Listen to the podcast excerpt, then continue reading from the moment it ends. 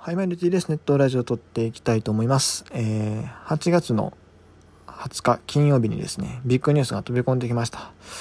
えー、まあ、いろいろありました中田翔選手が、えー読売ジャイアンツにトレードということでですね、まあ、この件に関して、まあ、その一連の、ね、騒動も含めて、えー今回は触れていこうかなと思います。今回ちょっと2部構成にさせていただきます。まあ、前半っていうか、まあ、1部目、えっ、と、1本目、もう2本に分けるので、1本目は、あまあ、最近のこのハム球団のこうごごたごたっていうか、うん、まあ、あの、いろいろ騒ぎになってたことについて。で、2つ目が、あの、トレードに関する話にしようかなと思ってます。まあ、だから1本目は結構ネガティブな話にもなる。まあ、ネガティブな話と言っても、そんなめちゃくちゃ叩く気もないし、かといってめちゃくちゃ擁護するつもりも自分ではないんですけども。うん。で、2本目に関しては結構明るめで喋れるんじゃないかなというふうに思ってますので、あの、はい、それでいいよっていう方はね、あの、聞いててもらえればなと思います。とにかくね、今回の話題、まあ、あの、トレード決まる前にも何回か撮ろうかなと思ったんですけども、まあ、なんせ扱いづらい。うん。やっぱり、はっきりしてることっていうのは少ない。詳しいことはあんまり分かってないことが多いですし、まあ、それを僕らが知るべきではないところなんだろうなっていうのもありますし、うん。まあ、やりづらいところではあったんですけども、まあ、あのーとりあえず今回は喋らせてもらおうかなというふうに思います。はい。ということで、まずじゃあその、1本目はですね、まあ、ハム球団の最近の、まあ、ごたごたっていうとあれだけども、まあ、いろいろ言われてた件なんですが、まあ、主に2つですね。まあ、1つ目は、まあ、あの、皆さんご存知の通りの、まあ、中田翔選手の、まあ、暴力事件と言われてるものですね。うん。まあ、暴力事件というのも大げさな気がするんですが、まあ、事件っちゃ事件ですよね。はい。で、2つ目が、あ、それの件が出てからですね、あの、炎上してたという感じなんですけども、あの、万波選手のエンジン動画、エンジン動画に関する話ですね。まあ、これについてもちょっと触れようかなというふうに思います。で、まあ、ちょっと中田翔選手の話については僕も最終的にどう着地させるかあんまり決められてないっていうか、うん、しっかりこう話せる感じがしてないので、まあ、先にですね、ちょっと万波選手の話をさせてもらおうかなと思います。はい。まあ、万波選手の事件に関しても結構こう、ニュースになってたところではあるので、まあ皆さん大体概要はざっくり知ってらっしゃるかなと思うんですけども、まああの、ざっくり本当に言うと、まあ、えー4月の試合かな。4月の頭の方だったと思うんですけども、まあ試合前に、えープロ野球選手皆さんエンジンしますね。あの、今日何々しましょうおーみたいなね、やつです。よっしゃ行くぞおーみたいなね。あれ。あれのその声出しをする先生がね、まあこう日替わりで変わるんですよ。で、まあ4月のある時期に、頭の方にですね、3試合ぐらい連続で万波選手が当たってたんですね。うん。で、そのまあ多分3試合目とかやったと思う。あ、4試合連続で当たったかな。で、その3試合目やったと思うんですけども、えーっと、まああの万波選手がこう、行きましょうみたいな感じで、こう締めにかかったんですよ。締めにかかったんですよね。そのエンジンの挨拶っていうか、声出しをね。なんですけども、それがちょっと、それじゃ閉まらんっていうかね、なんか、それはその締め方ちゃうやろみたいな感じの、まあ指摘、なんかノリが悪いぞみたいな指摘がこう先輩らから出てですね、まあなんかちょっと微妙な空気が出てきたところで、まあ誰かが、あのまあ万波選手の、まあ容姿をいじる、まあ本人はいじるつもり多分言ったんでしょうけども、まあ見方によっては差別も取れるような、あのー発言が出たですね。うん。で、まあこれが、まあ、その時も一回どうも炎上してたっぽいんですけども、軽く。まあ、あの、今回の件でよりピックアップされてですね、まあ、結構大きな騒ぎになったというところです。はい。なので、まあこれについてちょっと見ていきたいんですけども、まず個人的にはこれ自体割と解決してる。もうすでに解決済みの案件ではあるんですが、あんまり、こうなんだろう、広く周知されてないっていうかね、まあ、周知するものでもないんじゃないんかもしれないんですけども。なんで、一応まあ、えー紹介というか、そこはしとこうかなと。うん。まあ、まず、ノリが悪いとね、指摘された件。万波選手のエンジンのノリが悪いって指摘された件なんですけども、これね、前々日と前日の、あの、エンジンのね、動画もね、合わせてみたらね、わかるんです。はい。だから前々日と前日でなんか同じようなこと言ってて、それで確かチームが勝ってたかなんかなんですよ。だから、その原、原活的な感じで、今日も同じ風にやるよなとみんな思ってみたら、そうじゃなかった。だからノリが悪いと言われてる。そういう流れが実はあるんです。うん。だからそれに対してちょっとまあ、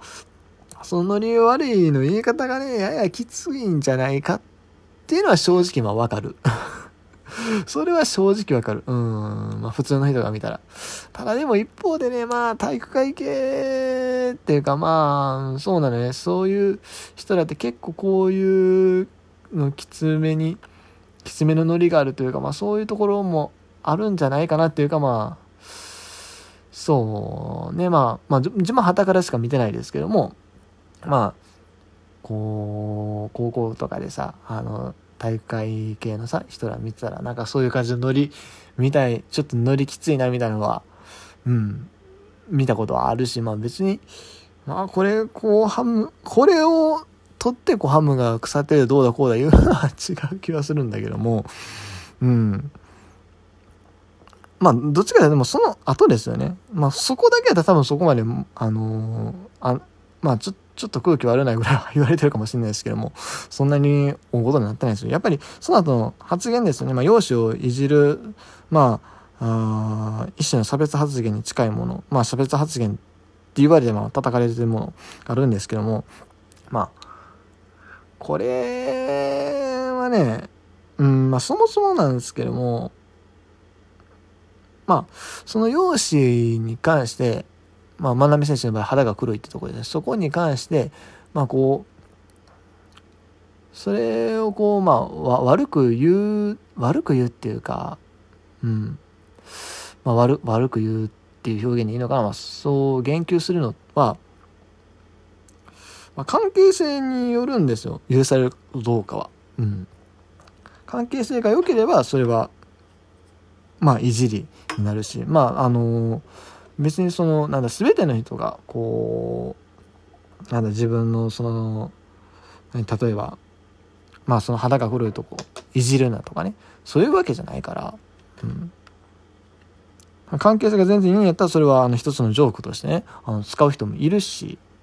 むしろそこをこうなんか触れちゃいけないところのように触られるのがあのあの触れちゃいけないところのようにこう扱われるのが嫌だというようなことを言ってる人もいるっていうか、まあ、実際そういうのを前に YouTube に見たのでそう。だからまあこれをこう取り上げてこう叩くのは違うかなとも思ったんですけどもただねでもやっぱりね今回のケースで言うと万波選手の反応を見る限りはやっぱりあんまりよく思ってないのかなっていう気はした。うん。そう。ま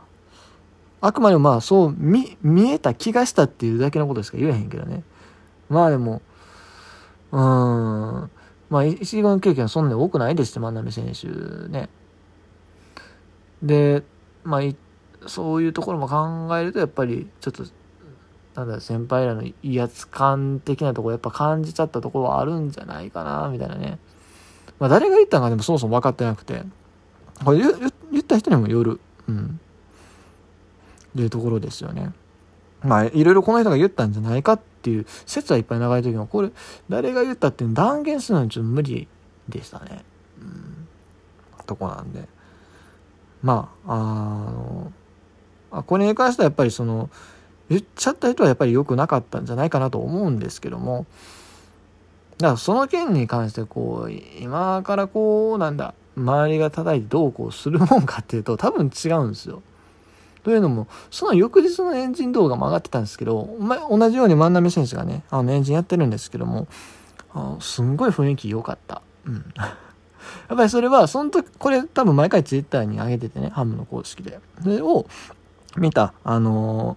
ー、視聴者っていうか、フォロワーの方が、ちょっとどうなんて結構批判的な意見が当時もあったらしいんですね。で、それを受けてかわかんないですけども、翌日すごい雰囲気が良かったみたいなのを YouTube のコメント欄で見ました。はい。だからこの件に関してもう解決済みやと思うんですよ。うん。まあ、これは推測でしかないですけども、万波選手も今更この件、どうこう言われてもっていうところではあるんじゃないかなっていう気がしますよね。で、あの、ここから後半の中田翔選手の話をしようと思ったんですけども、残り2分しかないんですよね。うん。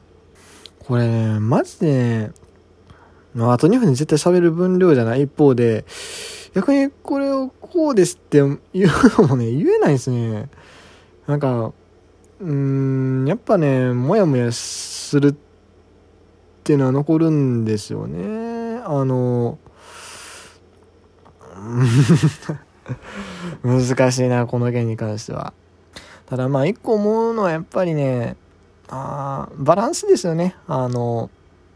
うん。ファイターズのその野手におけるパワーバランスというか、それがね、やっぱり、あまあ中田翔にこう、集中しすぎてた。っ